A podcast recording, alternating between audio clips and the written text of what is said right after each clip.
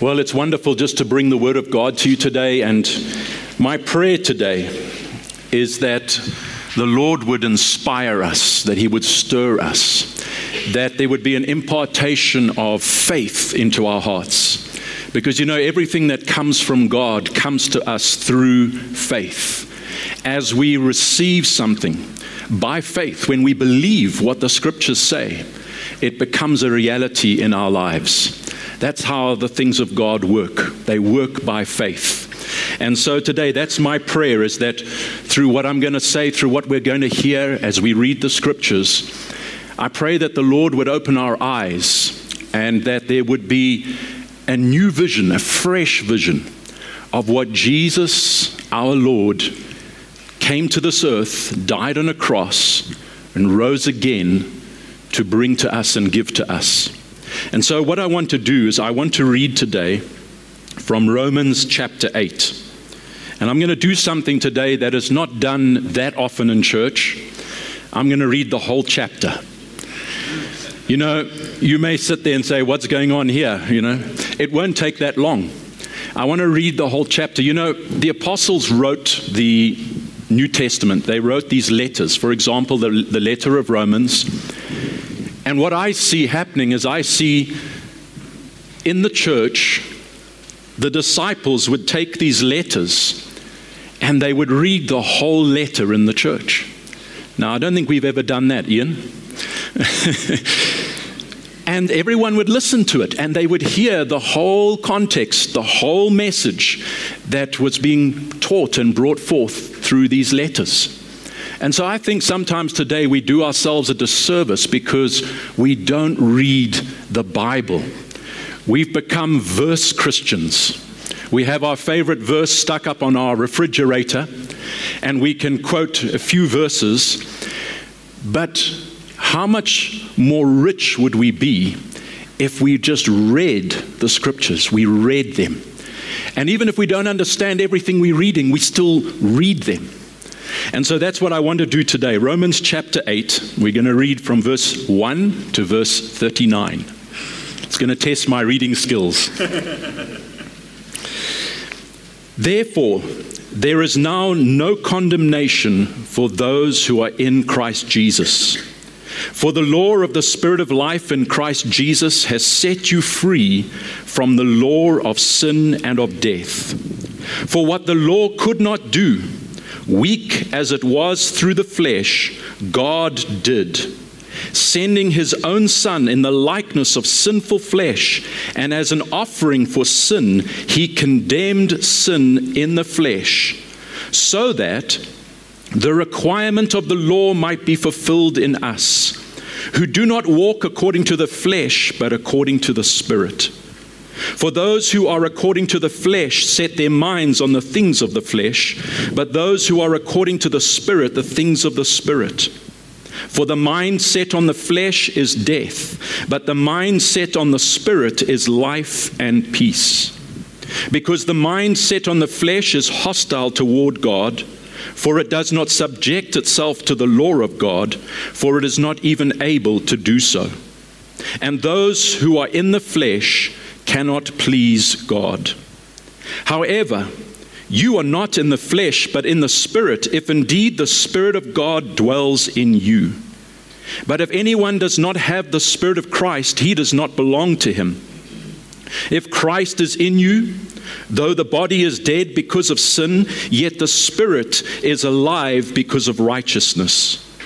But if the spirit of him who raised Jesus from the dead dwells in you, he who raised Christ Jesus from the dead will also give life to your mortal bodies through his spirit who dwells in you. So then, brethren, we are under obligation, not to the flesh to live according to the flesh, for if you are living according to the flesh, you must die. But if by the Spirit, you are putting to death the deeds of the body, you will live. For all who are being led by the Spirit of God, these are sons of God. For you have not received a spirit of slavery leading to fear again, but you have received a spirit of adoption as sons, by which we cry out, Abba, Father. The Spirit Himself testifies with our spirit that we are children of God. And if children, heirs also, heirs of God and fellow heirs with Christ. If indeed we suffer with Him, so that we may also be glorified with Him. For I consider that the sufferings of this present time are not worthy to be compared with the glory that is to be revealed to us. For the anxious longing of the creation waits eager, eagerly for the revealing of the sons of God. For the creation was subjected to futility, not willingly, but because of him who subjected it, in hope that the creation itself also will be set free from its slavery to corruption and brought into the freedom of the glory of the children of God. For we know that the whole creation groans and suffers the pains of childbirth together until now. And not only this, but also we ourselves, having the first fruits of the Spirit, even we ourselves groan within ourselves, waiting eagerly for our adoption as sons, the redemption of our body. For in hope we have been saved. But hope that is seen is not hope. For who hopes for what he already sees? But if we hope for what we do not see, with perseverance we wait eagerly for it. In the same way, the Spirit also helps our weakness. For we do not know how to pray as we should. But the Spirit Himself intercedes for us with groanings too deep for words. And He who searches the hearts knows what the mind of the Spirit is, because He intercedes for the saints according to the will of God. And we know that God causes all things to work together for good to those who love Him, to those who are called according to His purpose.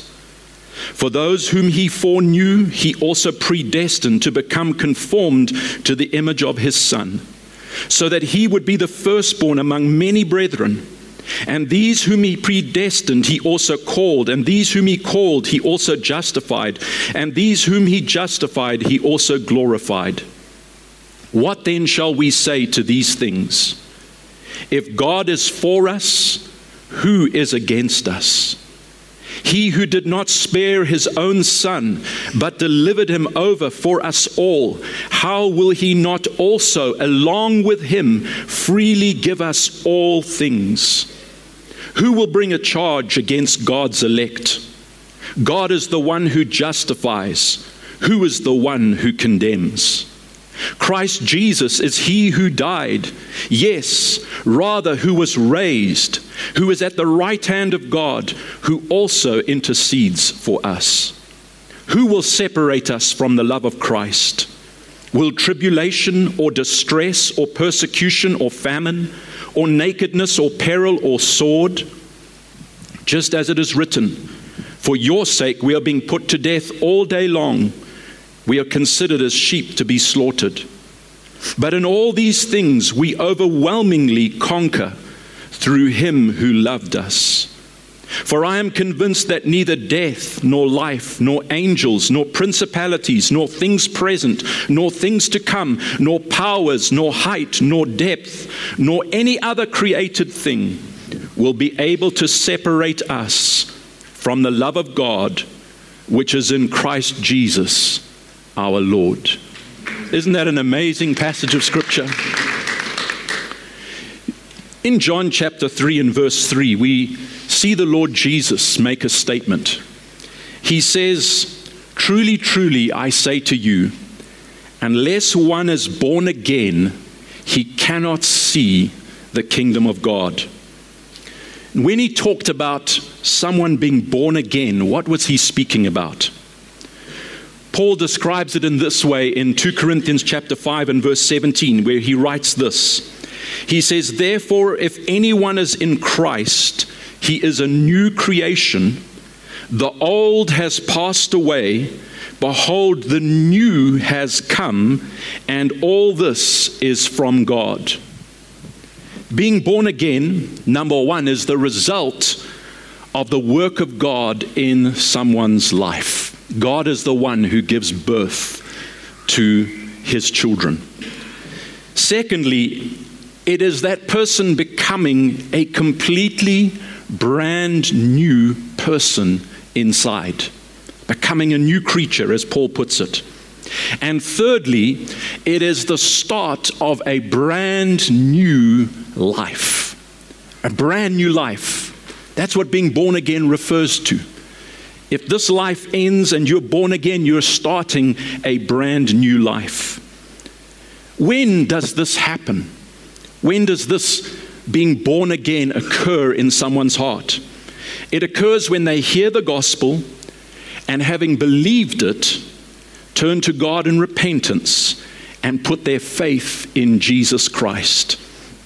And it is no more wonderfully symbolized or illustrated than by baptism, which happened just a few Sundays ago here.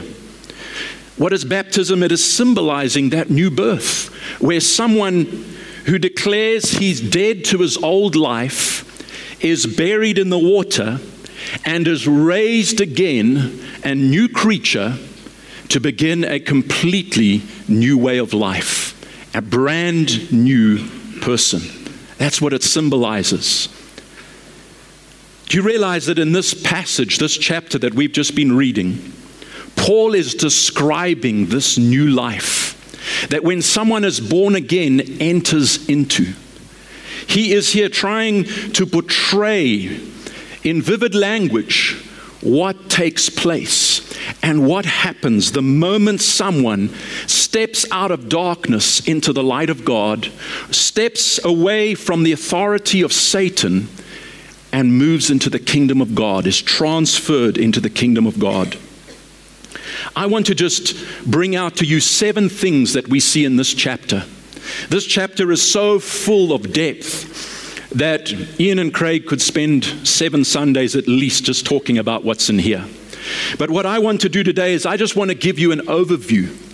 Because in this overview, what I believe God wants us to get today is a vision, a picture in our minds, in our hearts, in our spirits of what Jesus Christ came to bring us into this new life. That we who believe, we who have turned to Christ and put our faith in Him, have entered into.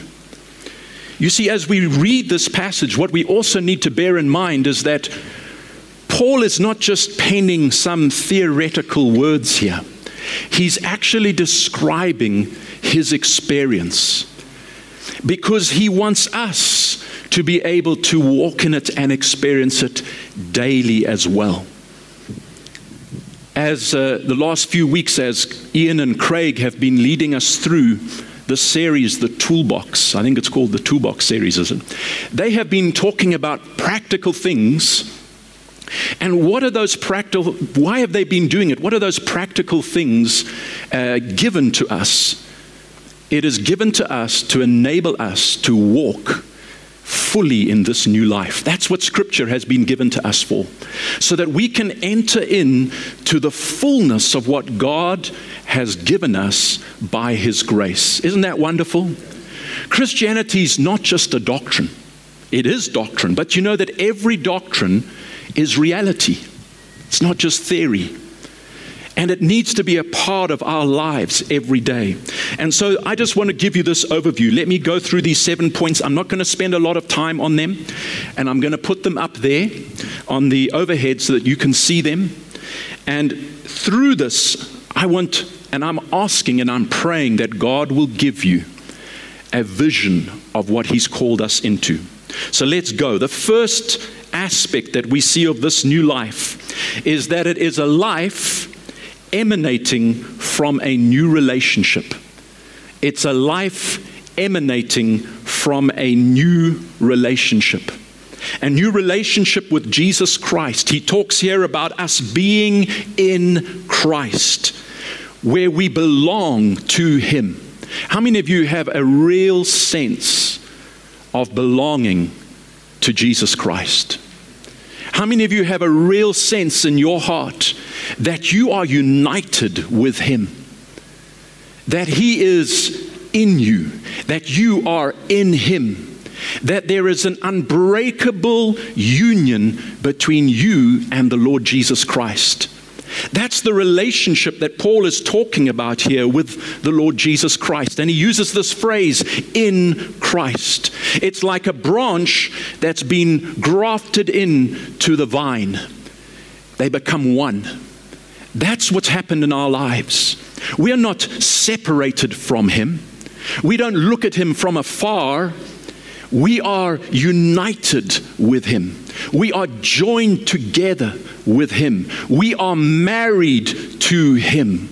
That's the kind of relationship when we are born again, we enter into. It's also a relationship with God the Father. We see here in this passage how Paul talks about the fact that we have been adopted as sons and as daughters into the very family of God. And God has become our Father. Once again, we don't see God as far away, as someone that is removed from us, someone that we look upon from afar, but we have been joined to Him in a relationship that is as close as any relationship we can have. Isn't that wonderful to know? And in this relationship, we are his children, and if we are his children, we have become heirs of God and joint heirs with Jesus Christ. Now, I don't know if we get the full understanding of what that means. When we say that we are heirs of God, joint heirs with Jesus Christ. Do you know what it means? It means that everything that has been created, heaven, earth, everything in them, belongs to us. That's God's plan for His church. Because the Bible says that everything that was created was created through the Lord Jesus Christ and for Him. The Bible says that He is the heir of all things. And right here, Paul is saying, We are His joint heirs. If we could see the plan that God has put together for his people, our lives would never be the same again. This is an eternal plan that God is working out in every single one of our lives. And this is what God has called us as sinful human beings to inherit. This is the grace of God. The second thing about this life, is it up there? Is that it is a life fortified by the assurance that God is for us. Do you believe that God is for you? Do you know it says that if God is for us, what can be against us? This life is fortified by the knowledge, the truth that God has chosen us and that there is nothing that can work against us. That even Jesus Christ is interceding for us at the right hand of God today, and that there is nothing that can defeat or harm us. Do we really believe this? Do we believe it when we face difficulty? Do we believe it when we face trials? Do we believe it when we face circumstances that we do not understand, that we have no answers for? Can we still stand in the midst of those circumstances and say, I know that there is nothing that can harm me? There is no circumstance that can stand against God's plan for my life. I know that if God is for me, what can be against me? Do you know that if we have that knowledge in our hearts and that faith residing deep within our spirits, there will never be a circumstance in life that shakes us. There will never be something happening in our lives that causes us to lose our peace. We lose our peace because we forget that there is one who sits on the throne who is above all and is over all, and he's for us. He's not against us. Sometimes, even in this nation, we're tempted as God's people when we face the trials that we're facing and the circumstances that we're facing. We're tempted to sit and ask ourselves in our hearts, even if it's not verbally, is God really on our side? Is God really for us? This new life that Jesus Christ died to give us and rose again to give us is a life fortified by the assurance that God is for us. Number three, it's a life filled with new purpose and meaning. Isn't that wonderful? I don't know about you, but my life has a purpose and a meaning today that it never had all those years ago when I was just living for myself. God has brought me out of that pitiful life and He's brought me into this abundant life. A life where I'm no longer living for myself, but I'm living for Him who died for me and was raised again. Isn't that wonderful? There's such meaning and such purpose in my life because of Jesus. And every single one of us can have a purpose that goes beyond what this life can give us. We can live with meaning, with significance, and a knowledge that God has called us to be such. The fourth thing is that it is a life of service to God. And when we talk about service to God, as we read this passage, we see it's not a life of service to God out of dread, but out of gratitude and love. It's not a life of serving God as a slave, but as a son and as a daughter of God. Not as an employee, but as someone who is serving with his father in the very kingdom he's going to inherit. There's a big difference there.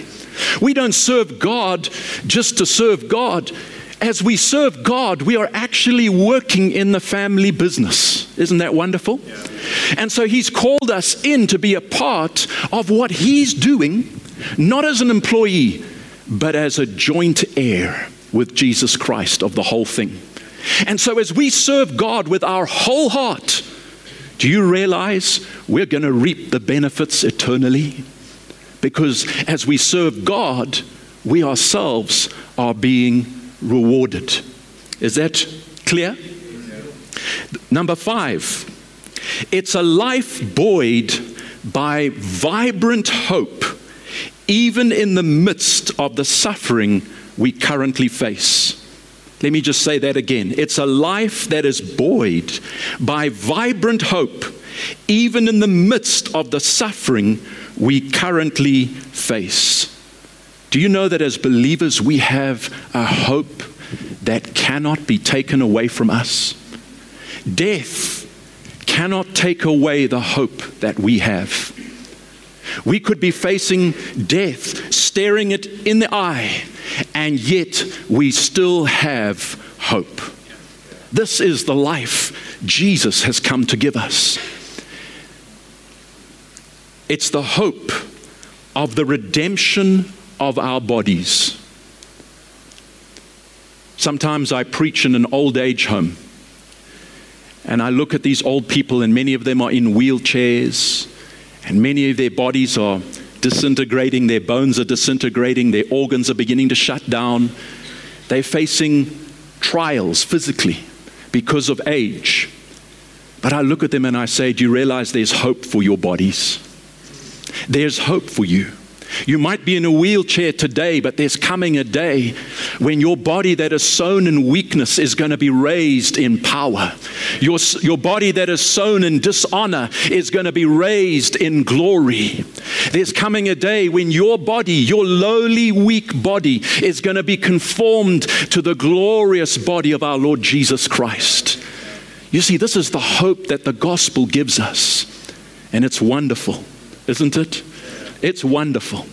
That's why, as God's people, we can be filled with joy because there is a hope that we have.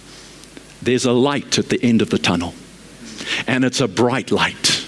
It's the glory of God.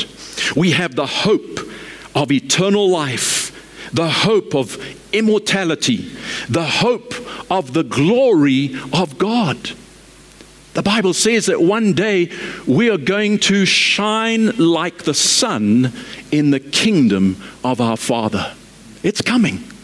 It's coming as sure as the sun rises in the east and sets in the west. The Lord Jesus said, Heaven and earth will pass away, but my words will never pass away. What a hope we have today. And we are buoyed by that hope. I remember when my grandfather died about four years ago. He was 93, and he was a man who he was a man of God. He followed Jesus Christ, and I was born, and from the youngest age, he taught me the Word of God. From the youngest age, he set an example for me to follow. And when he died, he was sitting on the, on the couch in my parents' home where he was staying, singing hymns. That's how he died. Singing hymns, sitting there declaring the praises of his God. And as he finished the hymn, he just went, and he was gone. But I remember preaching at his funeral, and as people were coming in the door, they were concerned about me. They were concerned about my emotional state. And I remember one coming up to me and saying, I'm so sorry. And I said to him, You know what? The reality of the hope that is in my heart far outweighs the sorrow of the loss that, that he's no longer here with us. And I stood in that meeting that day, and as I shared the word of God, there was a, a joy and a hope that lifted up in my spirit as I spoke about what Jesus Christ has provided for us, the hope that we have. We are a people buoyed by hope. Number six, it's a life of freedom. Freedom. The Bible says it's for freedom that Jesus Christ has set us free. Freedom from what? Well, firstly, freedom from condemnation. How many of you are struggling with condemnation? Do you know that Jesus died and rose again to set us free from condemnation? The very first verse of this passage says, There is therefore now no condemnation for those who are in Christ Jesus. Do we believe that today? Do we believe that God has forgiven us for our sins? That He has released us from the debt that we couldn't pay? Do we believe that God has declared us right in His eyes? That's the position we stand in today. Not because of anything we've done, whether good or bad, but because of the blood of Jesus Christ. The blood we were remembering when we took communion just now. What else did he come to set us free from? What is this life of freedom about? Secondly, it's, it's about freedom from bondage to sin. Let me just read this little part again Romans 8, verse 2 to 4. For the law of the Spirit of life has set you free. Notice those words in Christ Jesus from the law of sin and death. For God has done what the law, weakened by the flesh, could not do. By sending his own Son in the likeness of sinful flesh and for sin, he condemned sin in the flesh. Why? in order that the righteous requirement of the law might be fulfilled in us who walk not according to the flesh, but according to the Spirit. This life is a life of freedom from bondage to sin. It's a life where we can be set free and walk free from the cords and the chain and the ensnaring power of sin. And we can live and walk our lives before God in a manner that pleases Him, that He smiles upon. This is what Jesus died to bring to us. And yes, it is a process in our lives that God is taking us on. He's moving us on day by day into that place, but it's been provided for. It's the door for it is wide open. We can step out of that bondage that might be holding us, and we can step into the freedom that Jesus died to give us. Thirdly, it's freedom from bondage to fear. Do you know that this world is living in bondage to fear? Firstly, the fear that drives us away from God and causes us to hide from Him like Adam and Eve did in the garden. You familiar with that story? Remember when God came walking in the garden? Adam and Eve ran and they hid from him. Do you know that that's what humanity has been doing ever since? Humanity has been seeing God as this enemy, this fearful enemy who just wants to destroy us. Jesus came to change that perception. He came to bring us into the place where instead of running away from God, we run towards Him. Where there is a cry in our hearts, Abba, Father. We don't see Him as this ogre. We don't see him as this one who is just out to destroy us, but we begin to see him as the one who loved us so much that he gave his only begotten Son that we might not perish, but have everlasting life. It's freedom from bondage to the fear of opposition. Do you know we have fear of opposition? We fear things that might come against us. But if God be for us, what can be against us? No matter what comes our way, as we look at this passage, we see Paul had entered into this knowledge. He realized that there is nothing in all creation that can separate him from the love of God. And so there was no fear in his heart of opposition, no fear of hardship, no fear of anything that might come against him. Well, I don't know about you, but I say, Lord, let us come into that. I look at my life and I say, Lord, bring me into that. Bring me into that place. The fear of calamity, hardship, persecution, demons, the present, the future, even death itself. Jesus came to give us a life where none of these things intimidate us. We're looking at our future. You may be getting older and you're looking at your future and you're wondering, how are you going to survive? My Bible says God will be with you even to where your, your hairs turn gray. He's not going to forsake us and He's not going to leave us. We do not have to fear the future. We do not have to fear our past. We do not have to fear demons. We do not have to fear angels because we are sons and daughters of the Most High God. And if He's declared us righteous, who can condemn us? If Jesus Christ died for us and rose again to represent us at the right hand of God, then who's going to accuse us? You see, this is the life that Jesus died to give us and it's wonderful. The seventh thing it's a life lived in and by the Spirit. It's a life lived in and by the Spirit, where we are assured and comforted by the Holy Spirit. How many of you understand that God has given us His Spirit? How many of you are aware of the presence, the indwelling presence of the Holy Spirit with us every day? Do you know that we are not alone? The Lord Jesus, before he went into heaven on the night of his betrayal, said to his apostles, I am not leaving you as orphans. I will come back again to you. And you know what he was talking about? He was talking about the coming of the Holy Spirit into our lives. Do you know that the Lord promised that those that obey him, that the Father and the Son would make their home with that person? We have Jesus through the Holy Spirit living on the inside of us. We have God the Father in the person of the Holy Spirit living inside us. God is not far away from us. God is right with us. He is in us. And so, no matter where we go, whether it's to the deepest depths, whether it's to the highest mountain, He is with us. Nothing can separate us from His presence. We have a living fellowship and a living relationship with a living God through the person and the presence of the Holy Spirit in our lives. And this is something we can enjoy every day. I tell you, I am. I am walking in this. I'm experiencing it every day.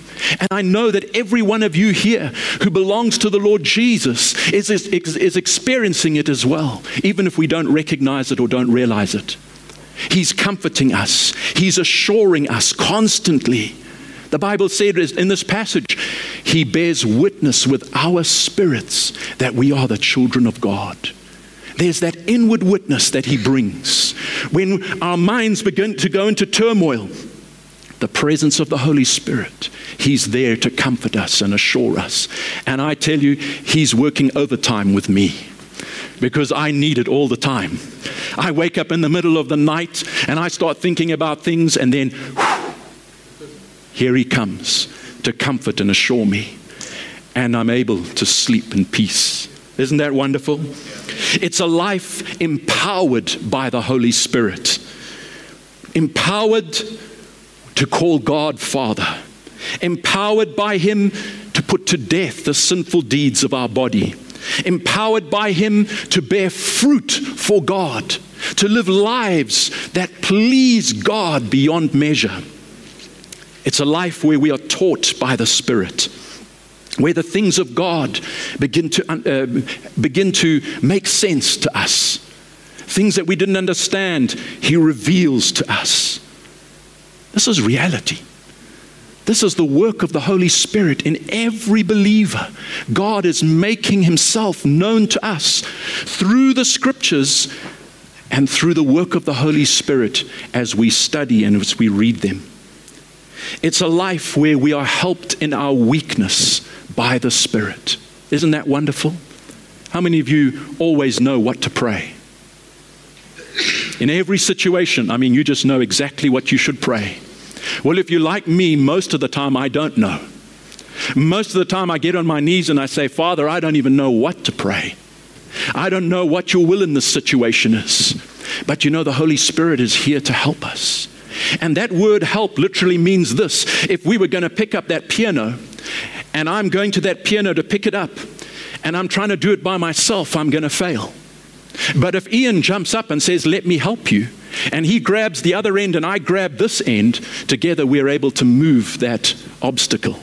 And that's what the Holy Spirit does in our lives. When we're facing situations that are too big for us, beyond our ability to cope with, beyond our ability to understand and explain, the Holy Spirit comes alongside us and He grabs the other side and He lifts it with us. And suddenly we find it moving. God gives us victory. This is not just theory, this is reality. It's a life where we're constantly transformed by the Spirit. Do you know that He's at work in us? I thank God, even though I'm not yet what God wants me to be, I thank God I'm not what I used to be. What that means is that I'm on a journey and every single one of us is in that same place. The good work which God begun in us, the Bible says He will carry on to completion until the very day of Christ. We are walking day by day. We are being transformed into the image of Christ from glory to glory to glory to glory. And who's working that transformation in us? It's the person of the Holy Spirit. Let's open our hearts to it. Let's say, Lord, change me. Change me into the very image of your Son. That's what He wants to do. Lastly, and I mentioned this, it's having a constant fellowship with the Spirit, a constant fellowship with the Holy Spirit. What Ian and Craig have been sharing are tools. They've been giving you tools so that we can, we can walk in this. They've been giving practical tools so that you can walk in this. Today, I'm giving you more a, a, vision, if you want to put it that way. But it's the tools that they've been giving us over the past few weeks and probably in the weeks to come that are going to enable us, as we put them into practice, to actually begin to experience what we're talking about today more and more. And so I want to encourage you today don't limit God in your life. Don't limit God in your life. If He was to open our eyes and we were to see Him today, and we were to see the glorious scenes that are in heaven, and we were to see who we really are worshiping, and who we really say is our God and Father, if we were to see the glory of our Lord Jesus Christ today, I tell you, I wonder how we would be living our lives. God wants us to see Him for who He is. That's why worship, when we come together, is such an important part of what we do because there's something that happens in worship where our eyes begin to get open to who He is. It's so wonderful when we sing songs like we sang today, just declaring His majesty, His greatness, His faithfulness, because we begin to see who we serve. And so I just want to encourage you today. This message is, an, uh, is a message of encouragement, it's a message of hope, it's a message of inspiration, and it's a message of exhortation. It's a call to come into the deep things of God, enter into the fullness of what Jesus died to give us. There's a whole lake, there's a whole sea of God's grace out there. Let's not just paddle around in the shallows. Let's swim right out into the deep. Let's go out to where we are just trusting in Him as we sang that song. It's the very song that we sang Oceans Deep. That we'll go right out into the middle where we're just dependent on God and we're seeing the miracles of the Holy Spirit and we're experiencing the fellowship of the Holy Spirit and we're so aware of the love of God and the grace of our Lord Jesus Christ. Isn't this wonderful? As you can see, I'm excited. I don't know about any of you, but I am. This is the life. This is the new life. This is what Jesus has called us into. This is what God is calling every one of us into. And today, as Craig alluded to earlier, maybe there's some of you, you're in this building today. Maybe you've been coming to church for some time, but you've never really taken that step that step, that definite step towards God. You've heard, you've heard the, the gospel being preached, you've heard the teachings, but you know in your heart that you've never crossed that line. You've never really become one of His. You've never entered into that place where you've said, Lord, I give you my life. I want to be yours. I want to follow you for the rest of my days. I want to walk with you. I want to know you. I want to have your Holy Spirit in my life. And you've never come to that place. Today is the day. Now is the time that you can take that step and you can come into that relationship with God. It's been freely made available to every single one of us. The only thing that holds us back so often is just fear. We fear what might, what might it mean to me? Well, I tell you, if you'll take that step, what we just read is what it'll mean to you. And so I want to encourage you today. And I'm going to pray for you right now, every one of you. I know there are people in this place today that fall into that category. And we don't look down upon you, and we don't criticize you or condemn you. We're just saying, Lord, we want to see you come into this. We want to see you in the kingdom of God one of his children, one of his sons, one of his daughters. So if there's anyone in this place here today that is in that category, we're going to stand right now and I'm going to just I'm just going to lead us all in a prayer and then I'm going to ask you if you've prayed that prayer because you want to take that step towards God, I'm going to ask you to come down to the front here so that we can talk to you and just pray with you personally. Uh, Ian is here and Craig is here, and there are other people in the, in the ministry team, the prayer team that will also be here to do that. Don't feel ashamed. Don't feel embarrassed. I tell you, every one of us in this room has come this way. We have come this way to God. And I know that if you do it, the Lord Jesus is going to meet you. The person of the Holy Spirit will meet you today. So, if I can just ask if everyone will stand. Father, we thank you today. We thank you for this wonderful, wonderful truth, the realities of this new life. And I'm praying, Father, for every person here today that even though they may have been coming to church, they have never taken that definite step of committing their lives into your hands. They've never moved out in a public place to receive you as Lord. I pray for them today. I pray that, Father, not one person would leave this place today without coming into that relationship, that definite relationship with the Spirit of the living God.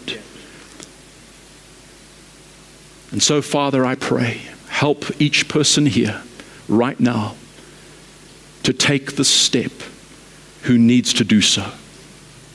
Let's just lift our hands before the Father in heaven.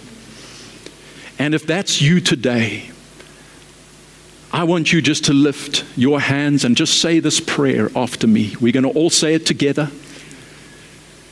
Just say this prayer. Say, Lord Jesus, I thank you for coming to this earth to die for me, to take my sins upon yourself at the cross. I thank you for rising again to save me, to give me a hope, and to give me a future. Lord Jesus, you loved me this way. And today, I want to respond to your love. I'm asking you to receive me I'm asking you to make me a new person, to give me new birth into this new life so that I can experience all that we've been hearing about today. I ask this today humbly and sincerely in the name of Jesus Christ. Thank you for dying for me. Thank you for hearing me. Thank you for receiving me. Thank you for answering me. Amen.